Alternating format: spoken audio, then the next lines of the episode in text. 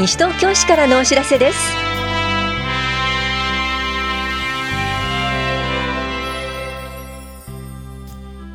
今日は市民税・都民税納税通知書の送付、障害者サポーター養成講座初級編などについてお知らせします。インタビュールーム、お話は西東京市健康課の西尾博恵さん。テーマは暑い夏がやってきます。ちょっとの工夫で快適生活です。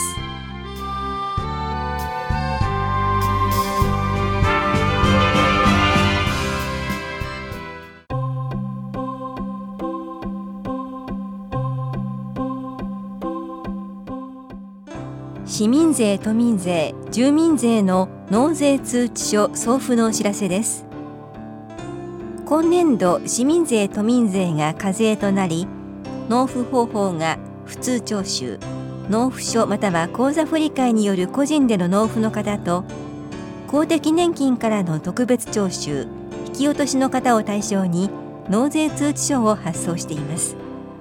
送付日は、ろくじゅうごさい未満の方がろくがつよっか、ろくじゅうごさい以上の方がろくがつじゅうににちです。納税通知書には、昨年中の所得と各種控除の内容や、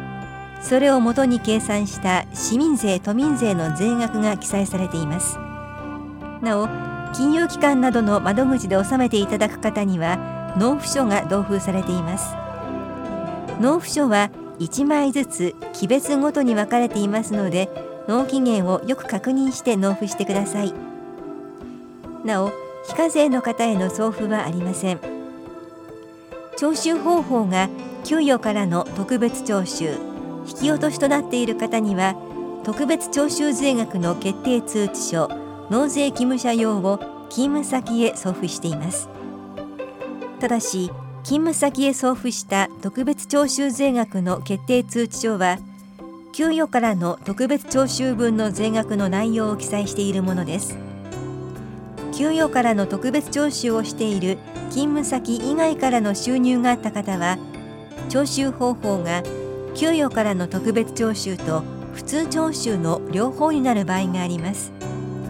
この場合には、給与からの特別徴収の方でもご自宅に納税通知書が届きますので、内容をご確認ください。ところで、今回発送する納税通知書に同封する納付書の納付場所や支払い方法など詳細は、納税通知書ろくページをご覧ください。なお、コンビニで納付が可能なのは、納付書いちまいあたりの税額がさんじゅうまんえん以下のものです。ところで、課税・非課税証明書の発行は、田無庁舎よんかいの市民税課、大谷庁舎いっかいの市民課、各出張所で行っています。証明書を発行できるのは、市民税・都民税申告書または確定申告書を提出した方、給与や公的年金などの支払先から支払い報告書などの提出があった方と、これに該当する方の扶養親族として申告書などに氏名の記載がある市内在住の方です。これらに該当しない方は、申告を受けてから証明書の発行までにいっかげつほどかかる場合があります。また、すでに申告書を提出している場合でも、提出時期によっては同様の期間を要する場合があります。詳しくは田無庁舎市民税課までお問い合わせください。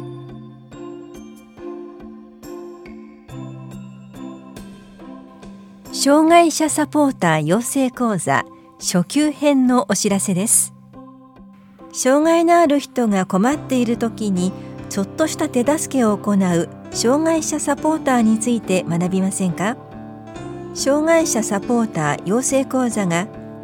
ろくがつにじゅうににち土曜日ごごさんじからよじまで保谷駅前公民館で行われます。講座ではヘルプカード、ヘルプマークはなどについて学びます。皆さんのちょっとした手助けが誰かの安心につながることを知ってください。受講ご希望の方は、前の日までに電話でお申し込みください。参加者には、サポーターの証であるサポートバンダナとキーホルダーを差し上げます。お問い合わせは、社会福祉法人桜の園カノンまでどうぞ。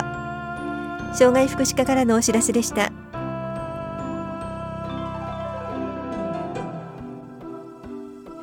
ダメ絶対薬物乱用防止街頭キャンペーンのお知らせです。ろくがつにじゅうろくにちは国際麻薬乱用撲滅デーです。覚醒剤や大麻、危険ドラッグなどの薬物は脳や中枢神経をはじめ心身に大きなダメージを与えます。薬物を乱用することで家族や友人を巻き込み大切な人生を崩壊させてしまいます。薬物乱用の危険性を認識し、薬物を乱用しない社会環境づくりのための啓発にご理解ご協力をお願いします。街頭キャンペーンはろくがつにじゅうににち土曜日ごごさんじに田無駅、さんじはんからひばりが丘駅で行われます。健康課からのお知らせでした。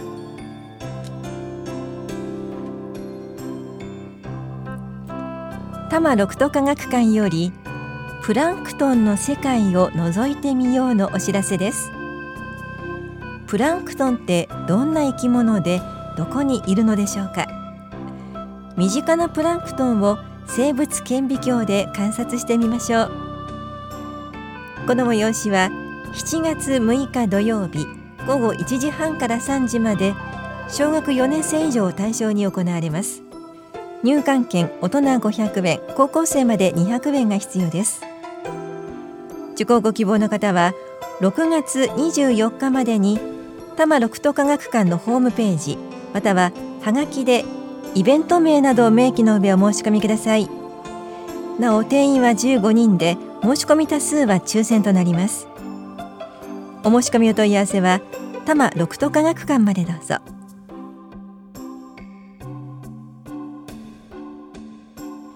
チャンプルー沖縄を知るお話会のお知らせです。沖縄戦にまつわる紙芝居の実演と沖縄の文化を知るクイズなどを行います。この催しはさんさい以上を対象にろくがつにじゅうさんにち日曜日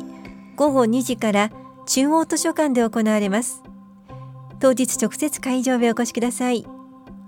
中央図書館からのお知らせでした。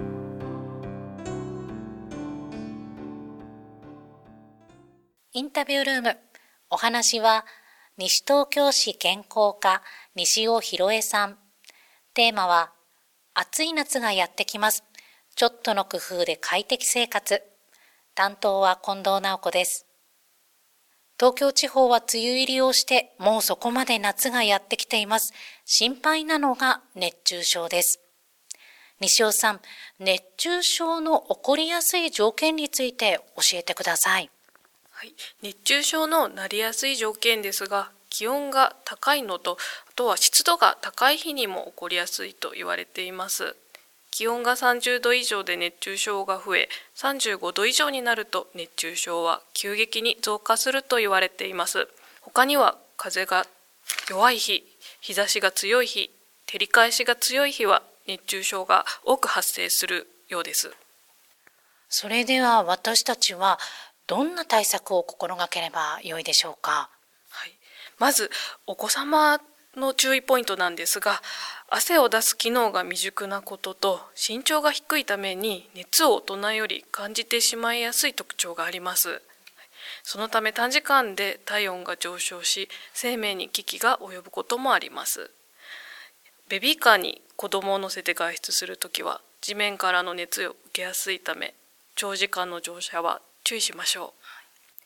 それでは大人はどうでしょうか。大人の注意ポイントですが、年齢とともに体の中の水分が少なくなってしまいます。それに伴い体温を調節する機能が低下し暑さを感じにくくなり熱中症になりやすくなります。そうすると熱中症にならないために具体的にはどんなことをしたらいいですか。はい、まず一つ目ですが、熱中症にならないためには室内、屋外を問わず意識的に水分を飲むことが大切です。また、暑いなと思ったらエアコンを上手に活用しましょう。外出時には帽子や日傘を活用してください。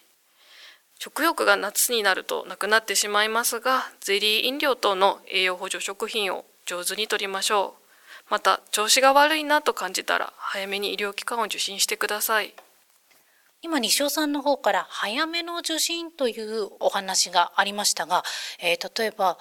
どういう状況だったら病院に行く、どういう状況だったら救急車を呼ぶ、あると思うんですが、この目安ってありますか？はい、えっと、救急車を呼ぶ目安なんですが、まず熱中症を疑った場合、涼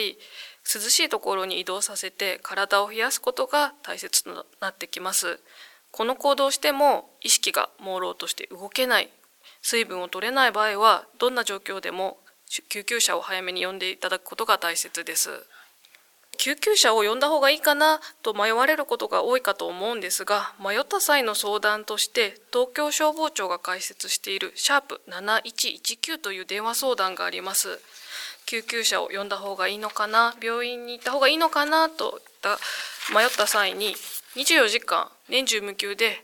医師や看護師、救急隊経験者の方が相談に当たってくれるので、熱中症以外の病気でも覚えておくと役立つ番号になります。シャープなないちいちきゅう、こちらをぜひ覚えてください。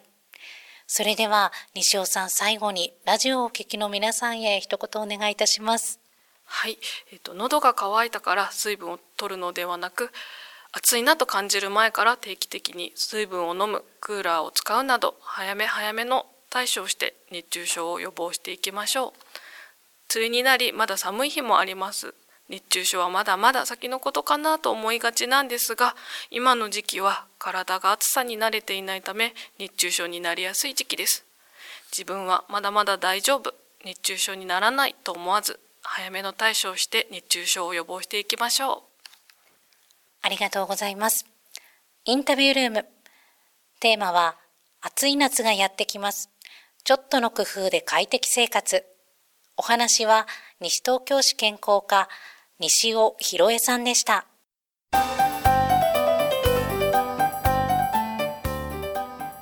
オランダからマルレーネ選手が来日します。このオランダ連携プロジェクトはしちがつよっか木曜日、ごごよじはんからろくじまでスポーツセンターで行われます。リタ・ファンドリエルさんとパラ陸上競技のマルレーネ・ヴァン・ガンセウィンケル選手を講師にパラアスリートとの交流、誰もが一緒にスポーツをするためのワークショップを行います。講演はオランダ王国大使館です。参加ご希望の方はしちがつついたちまでに電話かメールでお申し込みください。お申し込みお問い合わせは本屋庁舎スポーツ振興課までです。